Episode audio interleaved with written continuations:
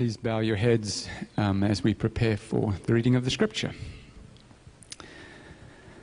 Lord, we pray that you would soften our hearts to hear your voice in the scripture that we read together this morning and in the words that you speak to us through Matt as he preaches. We pray that he would be your watering can and that we would be fertile soil, ready to hear what you would say to us, however hard that may be. In Jesus' name, amen. This morning's scripture comes from 1 Corinthians 1, verses 1 through 9. Paul, called by the will of God to be an apostle of Christ Jesus, and our brother Sosthenes to the church of God that is in Corinth, to those sanctified in Christ Jesus, called to be saints together with all those who in every place call upon the name of our Lord Jesus Christ, both their Lord and ours. Grace to you and peace from God our Father and the Lord Jesus Christ. I give thanks to my God always for you because of the grace of God that was given to you in Christ Jesus that in every way you were enriched in him in all speech and all knowledge, even as the testimony about Christ was confirmed among you, so that you are not lacking in any gift as you wait for the revealing of our Lord Jesus Christ, who will sustain you to the end, guiltless in the day of our Lord Jesus Christ. God is faithful, by whom you were called into the fellowship of his Son, Jesus Christ our Lord. This is the word of the Lord. Charlie, it's not working, so do your best. iPad's not working, so just do your best. Thanks. I don't think there are any images or anything. Uh, if you've been with us over the last few years, we, I had been doing a series um, called The Great Letters, and um, was Romans, Revelation, and Hebrews. Those are letters not written for as specific purposes, as specific purposes as many of the other letters in the New Testament. And so, what I'm calling the series on Corinthians is the not so great letters. And it's not because they're not important, it's not because they don't have just as much to teach us, but it's because the circumstances of the letters are um, very, very different. In Galatians, there is a teacher saying, You must follow the law and specifically be circumcised. And Paul says, I wish the people that would say that would emasculate themselves. I'm not kidding, exaggerating, or paraphrasing. In Philippians, which is actually a very joyful letter, Paul says, Those of you that think that your righteousness, now I'm paraphrasing, those of you that think that your righteousness means something, merits something before God, misunderstand that your righteousness is as street trash. And now I'm actually making the language more gentle. In Corinthians, he says, in regards to one of the many problems plaguing this church, not even pagans act this way. It's his way of, in pen, going, People, Stop it. So, the not so great letters are not less great, but the circumstances surrounding them are. But Paul begins the way that he often begins his letters, which is remember who you are and whose you are. You're part of the church of God. Remember where you are in Corinth. The Bible, most of its books, is very mundane, very local, very interested in reminding us over and over again that it's a, a, a, text written in space and time to specific people. Why do we need to know that Jeremiah is from Ephrathah? I think that's how you pronounce that. Because he was. And there are some books that are less interested in that than others, like the book of Job or Ecclesiastes, but it's a good reminder to us, and it helps us integrate the truth of the gospel in our locality. He reminds them that they have already been matured, sanctified, I'm in verse 2, in Christ Jesus. This is one of the challenges um, mentally of, of Christianity is to believe and then integrate the truth that Jesus has already done the work. But this deliberate use of past tense verb to remind us whose we are and who we are.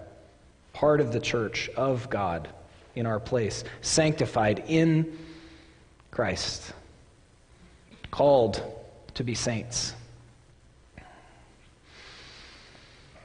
drawing upon this language and several others. One of the confessions that, that I appreciate is called the Heidelberg Catechism and reminds us with a bit more fl- flourishing language, but drawing upon this scripture what is your only comfort in life and death? In my version of it, some old language. Some of you will appreciate that, others not. What's your only comfort in life and death? That I, with body and soul, both in life and in death, am not my own but belong unto my faithful Savior, Jesus Christ, who with his precious blood hath fully satisfied for all my sins, and delivered me from all the power of the devil, and so preserves me that without the will of my heavenly Father, not a hair can fall from my head. Yea, that all things must be subservient to my salvation. That's Romans 8. All things must work together for good and therefore, by his Holy Spirit, he also assures me of eternal life and makes me sincerely willing and ready henceforth to live unto him. It's a longer way of a longer way of saying and unpacking the things that Paul's getting at in verses 1 through 3. I saw a lovely summary. Some of you might have seen it on um, Twitter, summarizing Paul's letters. And it says, Grace to you I'm thankful for you. Hold fast to the gospel. For the love of all that's holy, stop doing stupid things. Timothy says hi. And if you've read Paul's letters, you know that's a pretty good summary. And I don't like the negative language of that, but if you read Corinthians, Paul uses very negative language to get their attention. There are people in the church suing one another and he's like, Can't somebody help you work this out? There's some immorality that we'll unpack later. And he says, Not even pagans would allow this. And he says you actually need to remove that person from the church. And he uses, he says it at least three times using uh, different kinds of harsh language to get their attention. But before he gets to all that,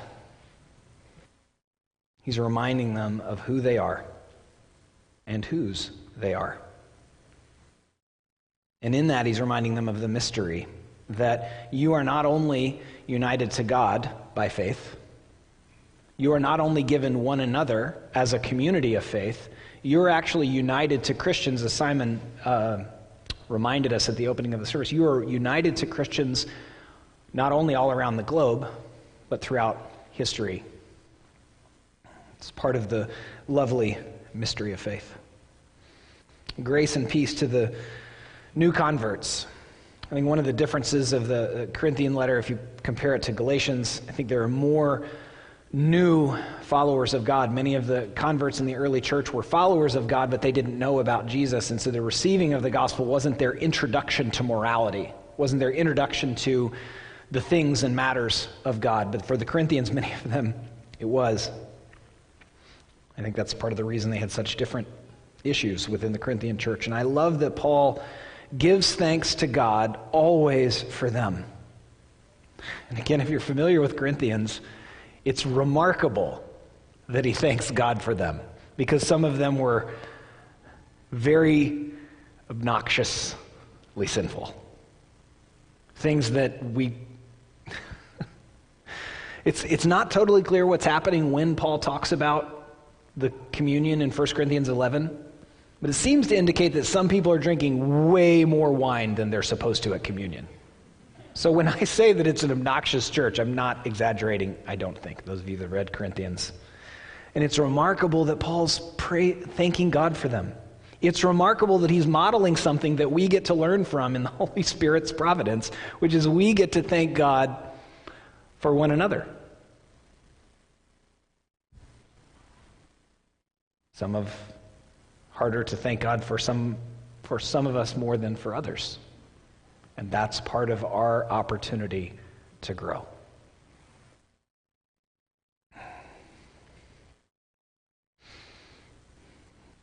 He says a number of times in this little passage, in Christ Jesus.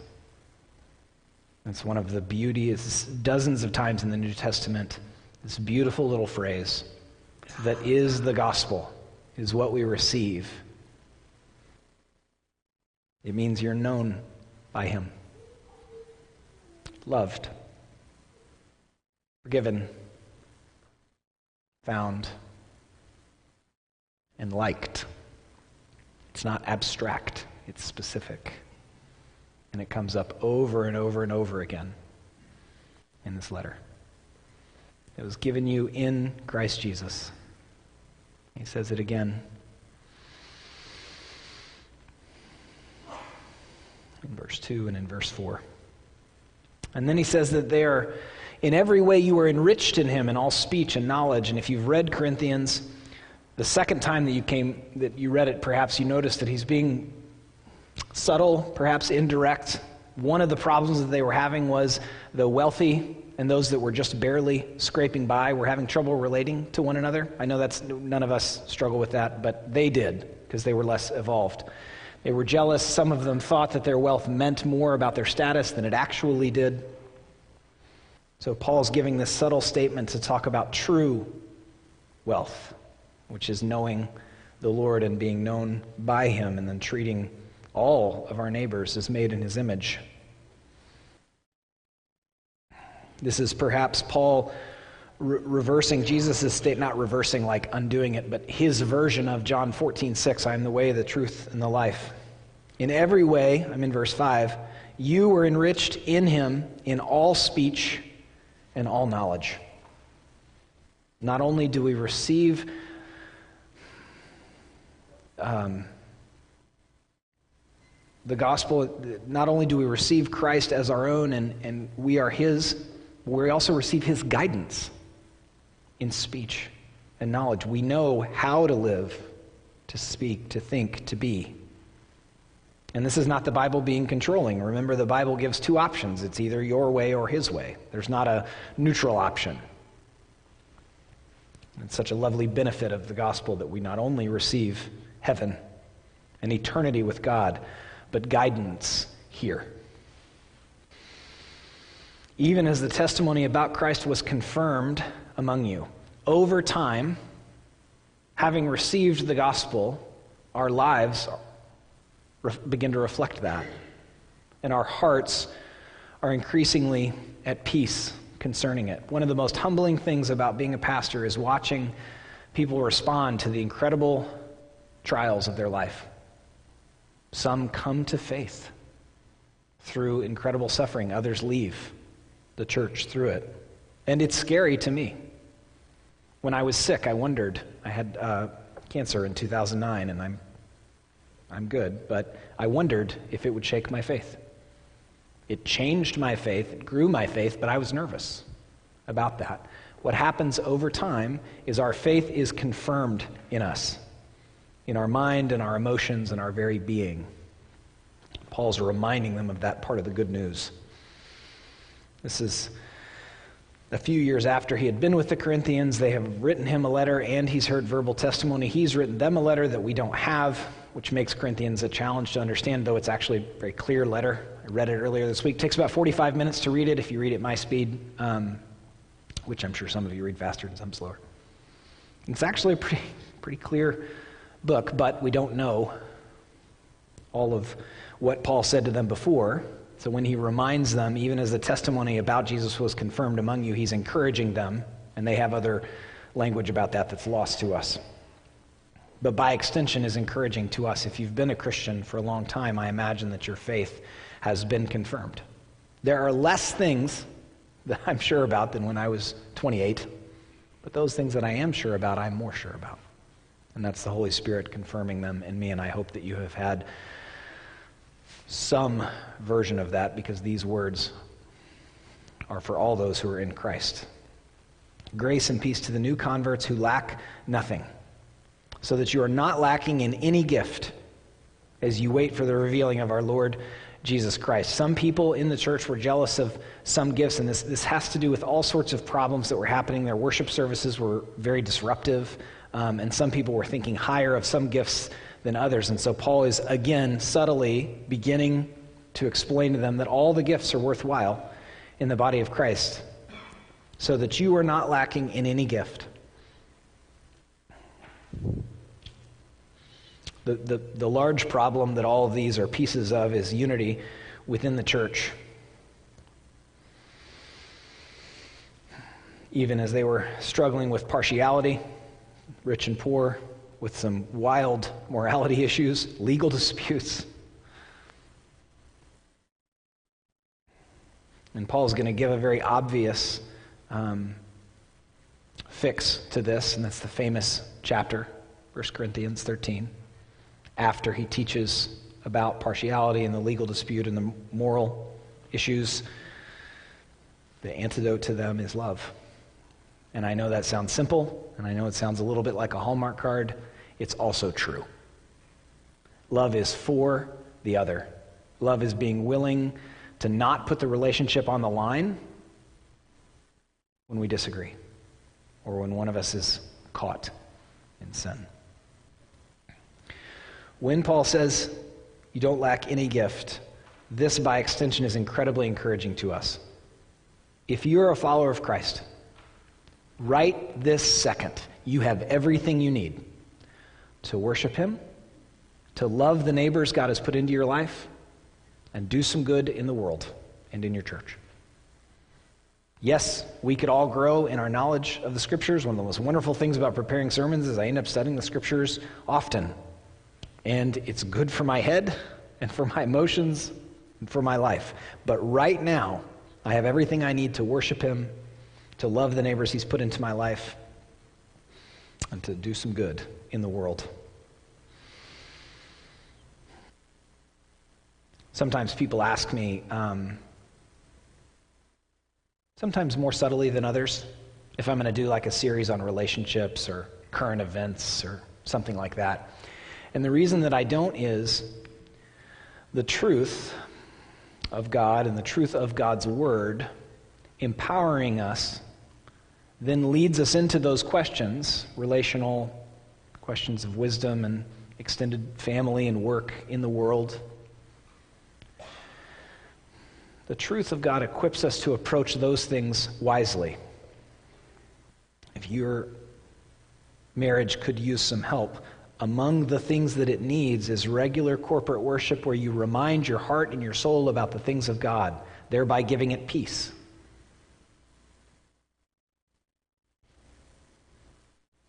We need to learn to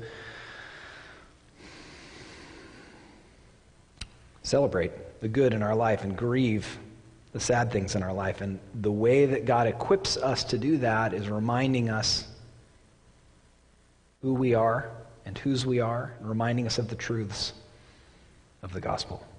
Those things you need more than my best shot at relational health, how to f- make friends and influence people. That would just be a terrible series for me. You know that it would. Grace and peace to these new converts who lack nothing as they await the return of Christ. This comes up over and over and over and over again in the New Testament.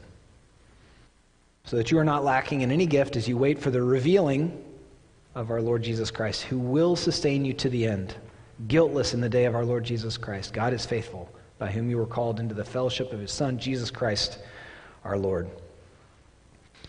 Some of the most profound parts of our faith are invisible. They're remembering, which we talked about, and they're waiting. And waiting for a Christian actually doesn't look like waiting, it looks like not waiting to act like a Christian. But the reason we're not waiting to act like a Christian is because we're waiting for Jesus to come back and set all things to rights. And maybe that's not how you would give urgency to your people, but it is how the New Testament authors remind us not to wait to love the people in our lives, not to wait to forgive, not to wait to be generous with our stuff. And again, take what Paul's saying in verse 8 who will sustain you to the end. Perhaps this is the easiest thing to take away from these nine verses. Will God quit on you? No. That is sweet and good news.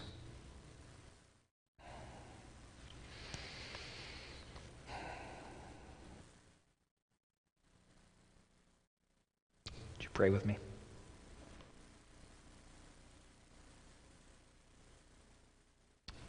God, we praise and thank you for these truths that you led Paul to write to the Corinthian believers.